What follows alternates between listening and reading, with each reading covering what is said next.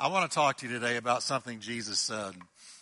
And it's one of the greatest passages of Scripture in the New Testament, one of the most comforting.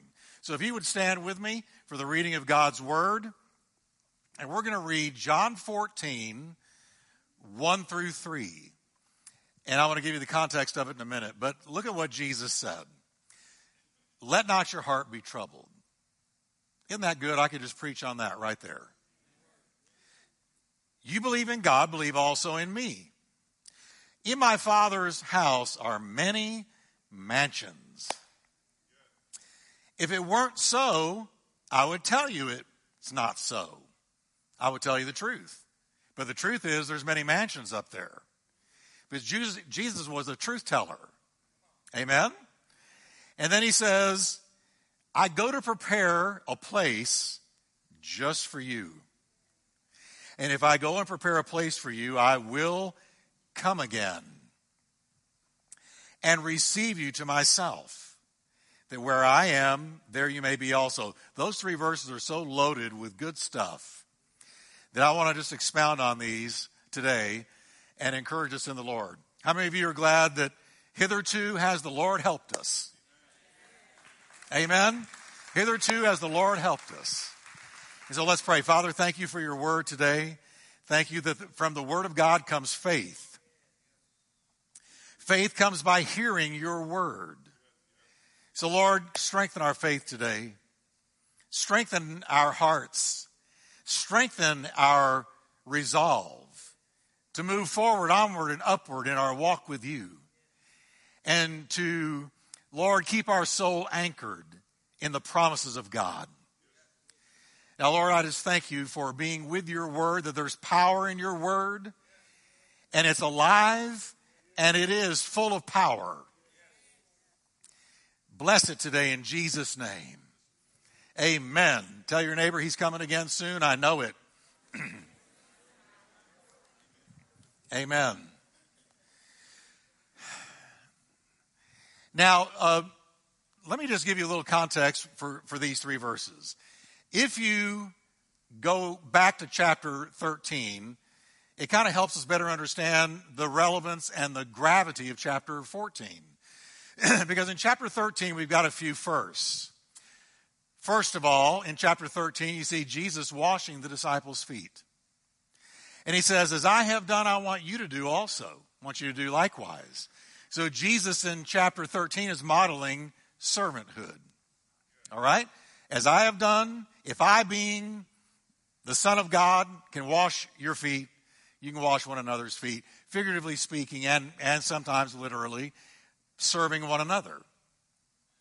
There's another first in chapter 13, and that is the Lord's Supper. In John's Gospel, Jesus initiates the Lord's Supper in chapter 13. And as he's initiating the Lord's Supper, Jesus says several times something that really bothers and disturbs the disciples. He says, One of you are going to betray me. Not somebody out there. One of you are going to betray me. And they all kind of freaked out over it, and rightly so. Peter said, Is it me? John said, Is it me? They all said, Is it me? Who are you talking about, Lord? Peter kept on going and said, I'll never do it. I'll never leave you, never forsake you, never deny you never run out on you. And that's what happens at the end of chapter 13 is Jesus looking at his top disciple, his top guy. The one who had received the revelation, thou art the Christ, the Son of the living God. He looks at him and says, Peter, no, I know you, you mean well, but Peter, you're going to deny me three times. And on the third denial, a rooster is going to crow. So that is a short term prophecy. Because how can you step hours ahead into time and know when a rooster is going to be there when Peter utters a third denial and that rooster is going to crow? How do you know that unless you're God? Try it sometime. Try predicting what's going to happen in the next 10 minutes. You don't know. We could all be raptured. You don't even know what's going to, you, you don't know what's coming, but Jesus did because he could go short term, he could go long term. And that's what he did all over and over again in the Bible. He gave short term predictions and long term. So you have uh, really, literally, everything is unraveling in chapter 13. Somebody's going to betray me. One of you. And the Bible says that in the middle of the Lord's Supper, Satan entered the heart of Judas and he became possessed. And Jesus looked at him in John's gospel and said, What you do, do quickly. And it says, Judas went out into the night to betray Jesus, to set up his betrayal, to go to the religious leaders and sell him out for 30 pieces of silver. That's all Jesus was worth to Judas. So, with, with this backdrop, with Judas gone, Jesus knowing in hours I'm going to be betrayed, tortured, suffer, and die, he says, Let not your heart be troubled. You believe in God, believe also in me. Now, what he starts doing is preparing his disciples how not to fall apart when everything falls apart. So you notice in John 14 and 15 and 16, Jesus repeatedly talks about the coming of the Holy Spirit. He said, Guys, I'm going to send you the Holy Spirit. It's to your advantage that I go away because I'm about to be killed. I've told you over and over again, I have predicted to you that they're going to take my life. I'm going to suffer at the hands of men and I'm going to die, and you're not going to understand it. All of you are going to forsake me. You're going to be blown away. You're, you're, you're going to be uprooted. It's going, to, it's going to rock your world, what's about to happen to me. And so he says, Let me tell you how to keep it together. Let me give you some of the promises that are coming. I want you to know that it's to your advantage that I go because if I don't go, the Holy Spirit won't come. But if I go, I'm going to send the Holy Spirit to you. And He's going to lead you and He's going to guide you and He's going to direct you and He's going to strengthen you and He's going to comfort you and He's going to be next to you and in you and He's going to be there in my stead. It's to your advantage that I go because you're better off with the Holy Ghost living inside of you. How many of you are so thankful for the Holy Spirit of God? I mean, didn't the Holy Spirit of God comfort us over and over again during these last three months. How many times did the Holy Ghost say to me, Jeff, it's going to be okay, relax, I've got everything under control, even though it looks like the nation is falling apart, you're not, and you're not because I'm not, because I'm in control of all of life and all of time. So I want you to relax, Jeff. Thank God for the Holy Ghost. Thank God for the fellowship of the Holy Spirit. How precious is His love. Uh, Paul said in Romans that, that God pours out his love into our hearts by way of the Holy Spirit. Thank God for the love of God that is manifested in the Holy Spirit. And Jesus said in John 14 and 15 and 16, He said, I'm going to send Him. So that's one way He prepared them for the bottom falling out. He also said to them in John 14, 15, and 16, particularly John 15, He taught dependence on Him. Because he said, Let me tell you who you are and who you're not, who I am and who I'm not. I'm the vine and you're the branches. And let me teach you daily dependence on me.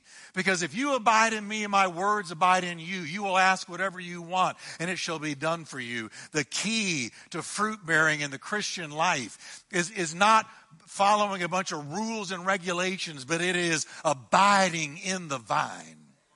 And as we abide in the vine, we bring forth the fruit that is in the vine love, joy, peace, long suffering, gentleness, meekness, kindness, and faith. Whatever you're plugged into is the fruit that, that you're going to bear. Whatever you're plugged into decides what fruit you're going to bring forth in your life. So if you are plugged into the vine and the vine is Jesus, you're going to start looking like Him, walking like Him, talking like Him, acting like Him, thinking like Him. So he taught dependence in John 15. And over and over again in John 14, 15, and 16, he said, I'm going to come again. I want you guys to know that yes, I'm about to die. And yes, they're going to bury me. And you're not going to understand.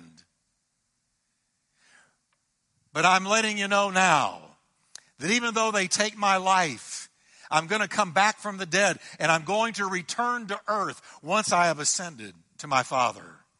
So he tells them these things in John 14, 15, and 16, knowing that in just hours they're going to come and take him, and Judas is going to walk up and kiss him with a kiss of betrayal.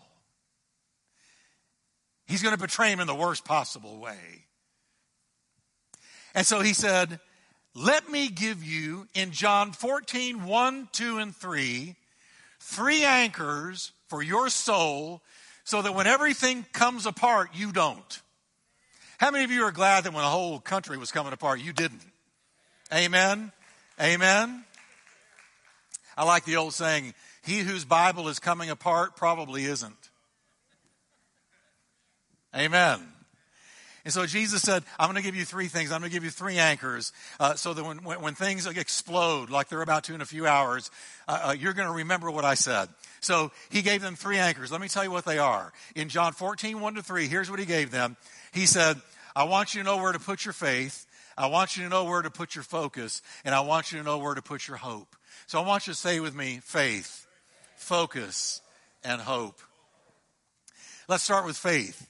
And this is interesting to me because Jesus said, He said, guys, you believe in God. You say you believe in God. Disciples of mine, you were raised believing in Jehovah.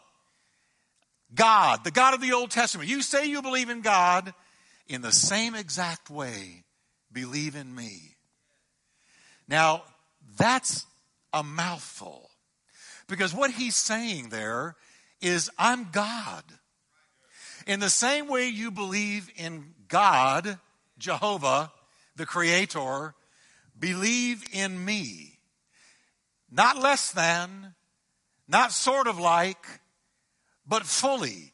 I want you to believe in me just like you believe in God because you see, Jesus, all through his ministry, wanted us to understand something. He wanted us to understand that he was not just a good guy walking around on earth saying nice things, being good to people. He was not the quintessential nice guy. Are you with me? Jesus never presented himself as just a good religious leader, another scribe, or a, another teacher, another another uh, spiritual leader like the Old Testament spiritual leadership that was everywhere in Jerusalem. The chief priests, the scribes, the Pharisees, the Sadducees. I'm not like them. Jesus clearly communicated that he was God, that God had visited earth in the form of his son, that Jesus is no less than God. He's God the Son. We have God the Father, we have God the Son, and we have God the Holy Spirit. And there are three distinct personalities that also comprise one God. The Lord thy God is one God, yet he is in three personalities. Three persons comprise the one God. Don't ask me to explain it. I can't. I just know that it's true. I don't know how when I turn a key it starts my car, much less understand the Godhead. But I'm telling you, Jesus wanted us to know that He's God the Son. Uh, Pilate's talking to him, and Pilate says to him, Don't you know that I can take your, I have the power to take your life? And Jesus said, No, no, no, you got it wrong, Pilate. You have no power against me at all, but what is given you of my Father. And then Pilate said to him, Are you a king like they're telling me you were saying? Can you tell me what they're telling me, you have already said. And Jesus said, You say rightly, I am a king. Pilate looked around him and said, Well, what country are you the king of? And Jesus said, My kingdom is not of this world, it is of a world to come. But if you want to know whether or not I'm a king, oh, yes, you said it right, Pilate. I'm a king. And Jesus did not deny it. Well, what is he the king of? He's the king of the kingdom of God. And he's going to be the king over all the earth, ruling in righteousness. Soon and very soon, we're going to see the king. One day, he's in a debate with the Pharisees. They hated him. They were jealous of him, envious of him. And Jesus said to them something that that just enraged them. They were seeing red after he said this. He said, Before Abraham was, I am. Now, I am was a clear title God gave himself in the Old Testament, and the Pharisees knew exactly what he was saying. He was claiming to be God right then and there. Because when Moses was at the burning bush, it says that God spoke to him out of that bush and called him to go down into Egypt. And Moses said, But, but, but I can't, I can't talk, talk, talk good. Uh, who, who, who will I tell them has sent me? And God said, Tell them, I am has sent you. Tell them that I am has sent me to you. Tell them I am. Tell them I am sent you. I am sent you. See, when you're I am, that means you're inhabiting the past, you're inhabiting the present, and you're inhabiting the future. That's why Jesus said, Before Abraham was, I am. Before Abraham was, I was there. I was there. And he was telling them, I am the I am that sent Moses into Egypt. And they said, Now we know that you have blasphemed God because you're claiming to be God. And Jesus didn't say, No, no, no, wait a minute, guys. I didn't mean that. No, he completely received it because that's exactly what he meant to say. Jesus Christ was and is God the Son. When the chief priests and the elders asked him, Are you the Son of God? Just go ahead and tell us. Are you the Son of God? Jesus said, You rightly say that I am. You're right. And hereafter, you're going to see the Son of Man sitting on the right hand of the power of God. So I want you to notice Jesus never denied being God. When people worshiped him, he never stopped them from worshiping him. So he does not leave us with the option of saying, oh, yeah, Jesus was just a great religious leader. He's right up there with Muhammad and Confucius and Buddha and all other religious leaders. He's right up there with them. No. Jesus said, I'm nowhere with them. I am the unique, only begotten Son of God. When I was born, God visited the world wrapped in skin. And I grew up among you and I watched you hurt and I felt your pain and I taught you how to live. And then I laid down my life. Nobody took it from me, but I laid down my life of my own volition and, and, and, and, and, they, they killed him. He went into the grave, and then he came up out of that grave on the third morning, resurrected from the dead, and ascended back to the Father. Nobody does that but God. So, the first anchor that protects us from having a troubled heart in troubled times is putting your faith in Him. He said, Put your faith in me, guys. When everything hits the fan, don't forget, put your faith in me. Look to me just like you did God, because I am God. Amen. So, can we say together, Jesus was and is and always will be God. That's the first anchor. And I look to him during this time, believe me, I look to Jesus. He's my rock. He's my salvation. He's my guide. He's my healer. He's my peace. He's my counselor. He's the mighty God, the everlasting Father, and He's the Prince of Peace. Amen. Now, the second anchor that Jesus gave is where you place your focus. I want you to notice what He said. He turned their eyes from what was around them to what was coming in heaven. He said, In my Father's house are many mansions. If it were not so, I would have told you, but I go to prepare a place for you. Now, notice, he's saying, guys, in the world, you're going to have tribulation, trouble, and sorrow, and upheaval, and sickness, and disease, and bloodshed, and pain. But I want you to turn your eyes from what is around you to what is coming to you. I want you to turn your eyes off of where you are to where you're going. You know, sometimes it just helps to turn your eyes upon Jesus. The Bible says, looking unto Jesus. Say it with me, everybody. Looking unto Jesus. Come on, I had about five of you there. Looking unto Jesus. He's the author and the finisher of our faith. Amen. And faithful is he who calls you, who also will do it. And he that has begun a good work in you will complete it to the day of Jesus Christ. He began our faith, and he's going to continue our faith, and he's going to mature and perfect our faith. he turns their attention to the Father's house. And what does he say about the Father's house? He's saying, I'm going to go back where I came from. And when I get there, here's what I'm going to be doing I'm going to prepare a place. Now, the, the Greek language here, it's very important. The Greek language here is particular, it's individual. He says, I'm going to prepare a place just for you. With you, singularly, in mind. In other words, an individual place, custom designed for you. I'm going to prepare a place just for you, with you in mind. Now, I've seen some great interior decorating in my life. I can't imagine what it looks like when Jesus had been the interior decorator. But, but, but this is what it's saying. The word that John uses in the Greek language means a secure place of your own. Can I put it another way? He's not going to heaven to build condos and apartments. No, no. It's going to be a place, an individual place just for you, for every one of his children, an individual place. I go to prepare a place just for you. Here comes Jeff. Here comes Robert.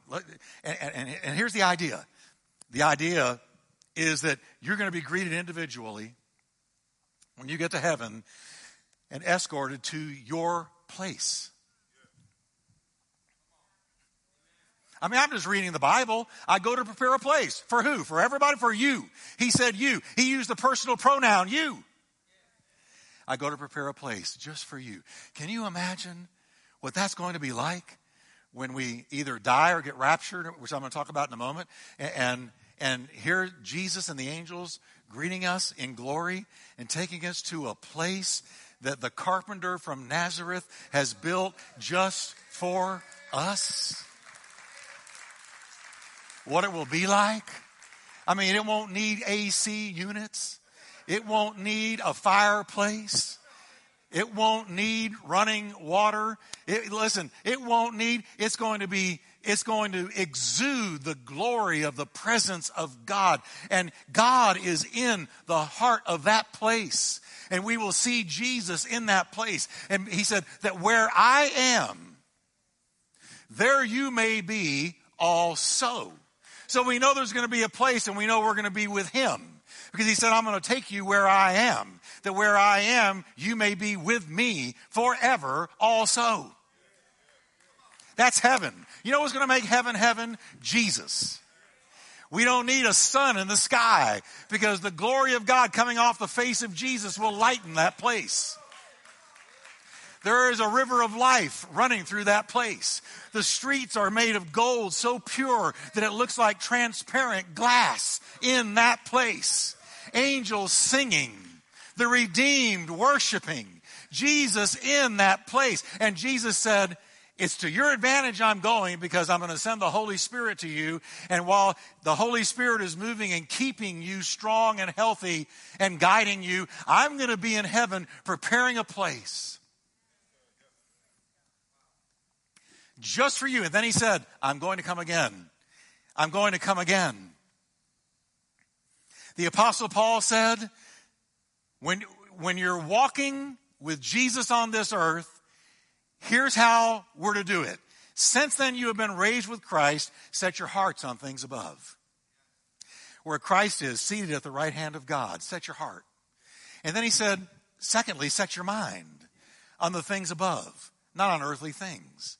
So, so our, the affections of our heart and the thoughts of our mind are to be on heavenly things, not earthly things. John said, Don't love the world, neither the things that are in the world. For all that is in the world, the lust of the eyes, the lust of the flesh, and the boastful pride of life are not from the Father, but they are from the world. And the world passes away and the lust thereof. But he that does the will of God abides forever. We're not to love this world. We're to love the world that is to come. We're to love the things of God. We're to love His Word, love His presence, love His name. And we're to have our hearts and our minds turned towards that place and the King of that place.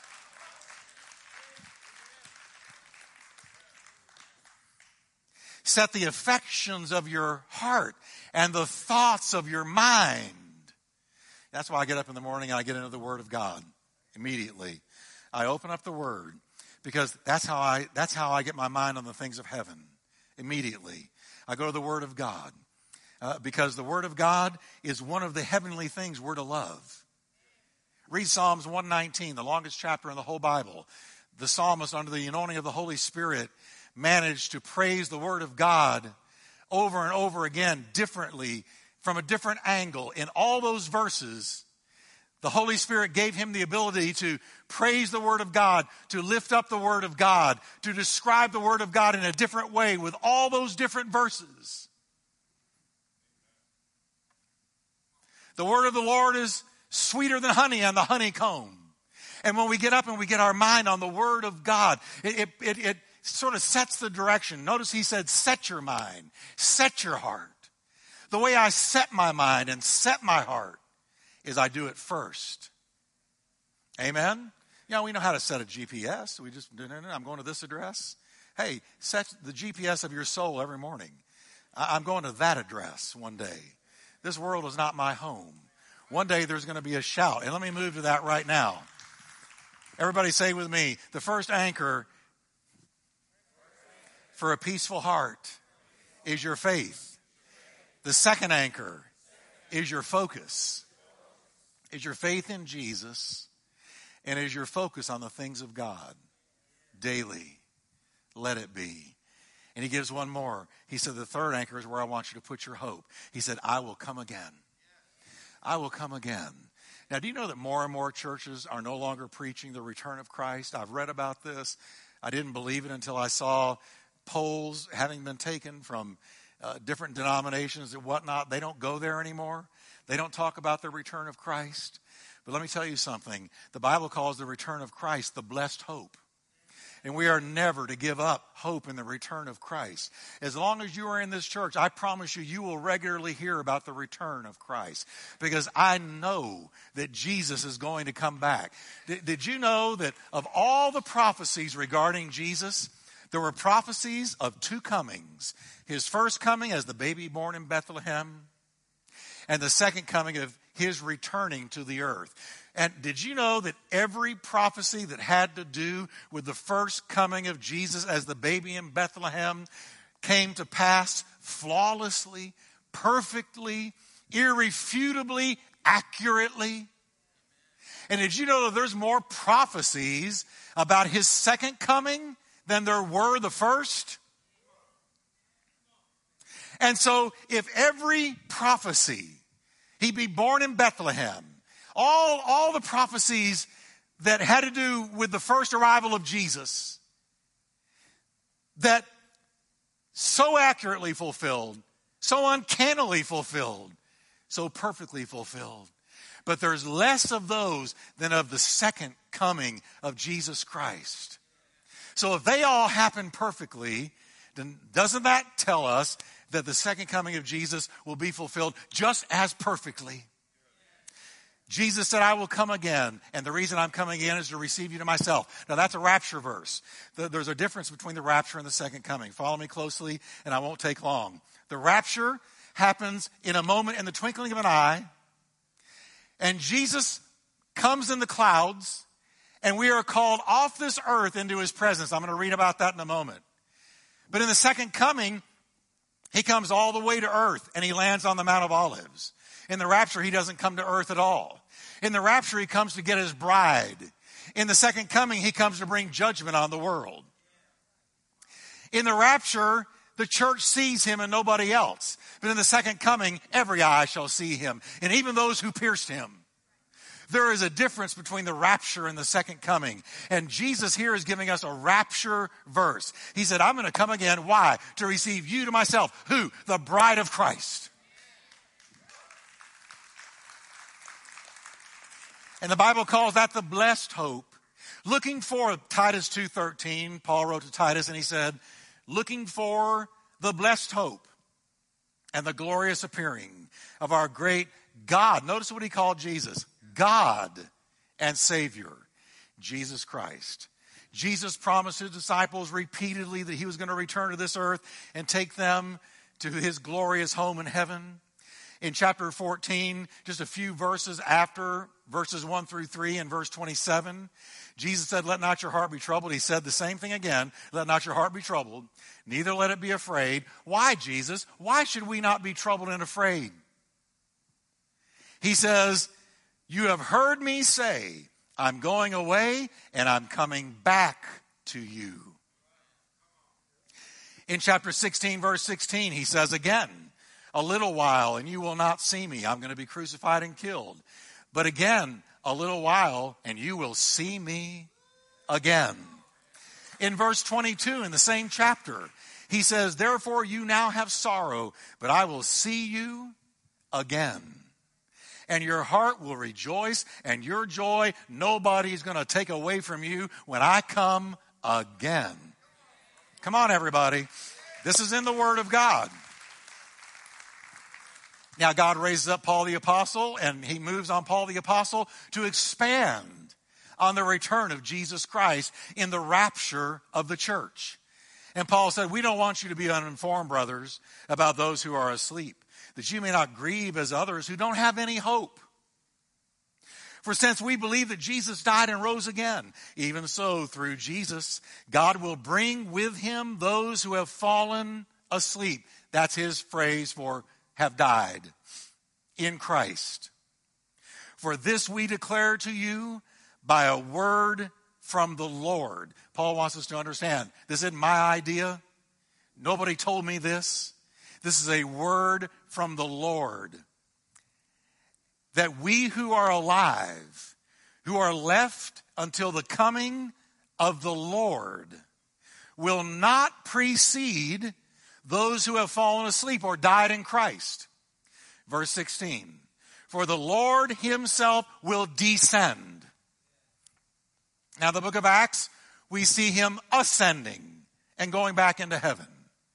But here, Paul says he's going to descend. From where? From heaven. With what? A cry of command. Oh, that command. What will that command be? Lazarus, come forth. All right, and Lazarus came out of a grave dead four days and nights. What will it be for us? Church, come forth.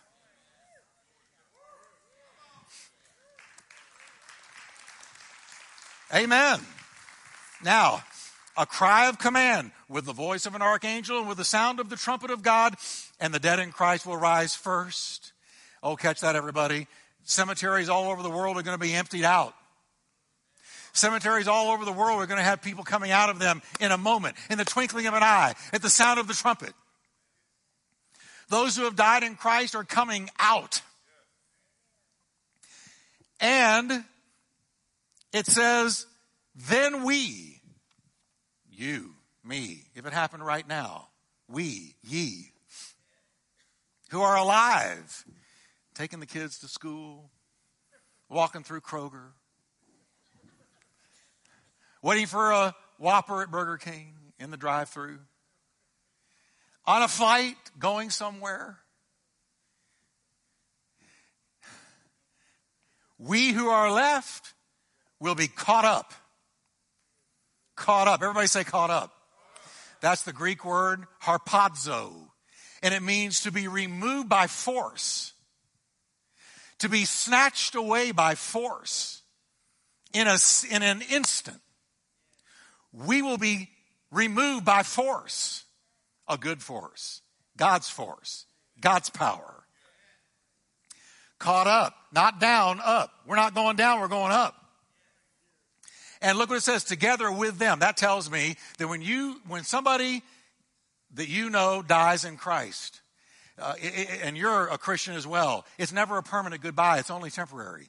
Because the Bible here tells us that first, those who have died in Christ are coming out of the grave. And then, then, secondly, we who remain will be caught up together. And it says, with them. With who? With those who have already died in Christ. And there will be a reunion in the sky. It won't be the same. You won't be married anymore. There's no marriage in heaven. It, won't be the same kind of relationship, but you will see people that you know. You will see people who have died grandma, grandpa, dad, mom, children. They'll be caught up together, and we will be with them in the clouds to meet Jesus in the air. And so we will always be with the Lord. Therefore, encourage one another with these words. So I want to encourage you today. There, there's a, there is a powerful moment coming in the will of God. Only God knows the time, the day, the hour. He, only God knows but a trumpet's going to blow and Jesus is going to shout and the archangel is going to shout as well. And at that very moment, in a moment's time, we're going to be caught up, harpazo, snatched away. And suddenly we're going to be one place and then somewhere else immediately. We're going to be here and then here no longer. And where will we be? We will be in the clouds. You remember Philip was in a revival, and Philip uh, was in the middle of a red hot revival. God was moving all over Samaria. It was a city wide. I mean, God was saving everybody just about. Holy Ghost said to Philip, Philip, leave and go walking in the desert. I'm going to show you what to do. And so Philip obeyed the Holy Spirit and he left the revival of a lifetime and he began to walk in the desert. And as he's walking in the desert, he sees a chariot up ahead. It's a nice chariot. It's a Mercedes chariot. Might have even been a Rolls Royce chariot. Because inside was an Ethiopian eunuch, a black man. What we're about to see is how God took the gospel to Africa. He did it right here through Philip. And, and, and when Philip sees this Mercedes chariot, the Holy Spirit said to him, Join yourself to that chariot. So Philip walks up uninvited, and he starts walking alongside this chariot, and inside is this Ethiopian eunuch, a black man with high authority under Candace, queen of the Ethiopians, and he hears this eunuch reading Isaiah 53. All we like sheep have gone astray. We've turned every one to his own way, and the Lord has laid on him the iniquity of us all. And he says, Do you understand what you're reading? He said, No, I wish somebody would explain it to me.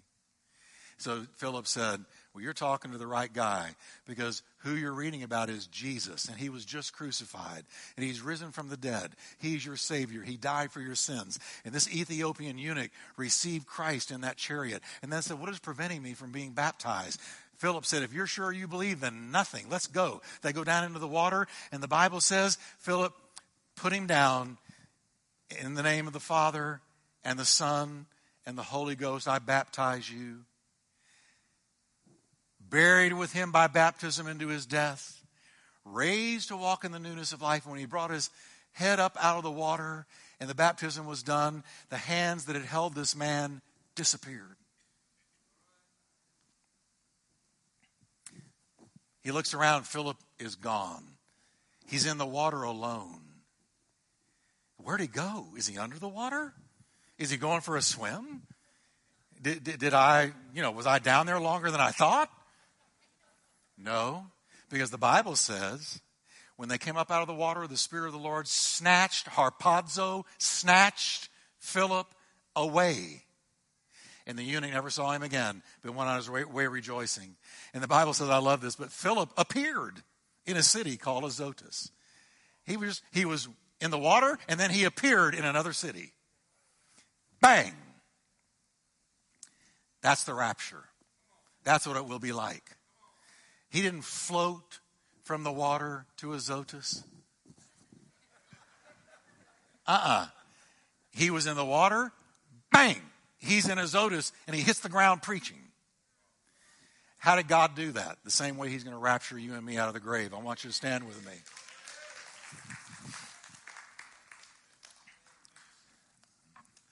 Amen. In the Word of God good?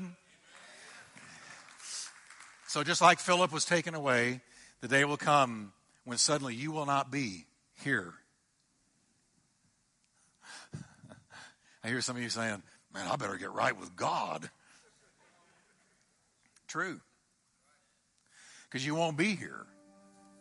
Where will you be? You will appear, not in Azotus, but in the clouds and you'll be looking right at Jesus.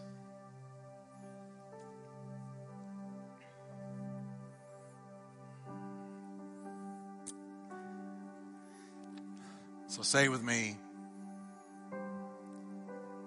keep grounded in troubled times, place your faith in Him as God, your focus on what's coming, and your hope in the Lord's return. My dream is that I'll be preaching to you and I'll be on a stem winder. You know what that is? That's when you're really preaching. And I'll be doing something like this and bang. Jesus. Yeah, that, that'd be great. I would love it. But it could very well happen. See, there's not one prophecy that needs to be fulfilled for the rapture to happen. Second coming, there's several that need to be fulfilled, but not the rapture. He could come on your way home. Amen? Do you believe that? Let's lift our hands to the Lord.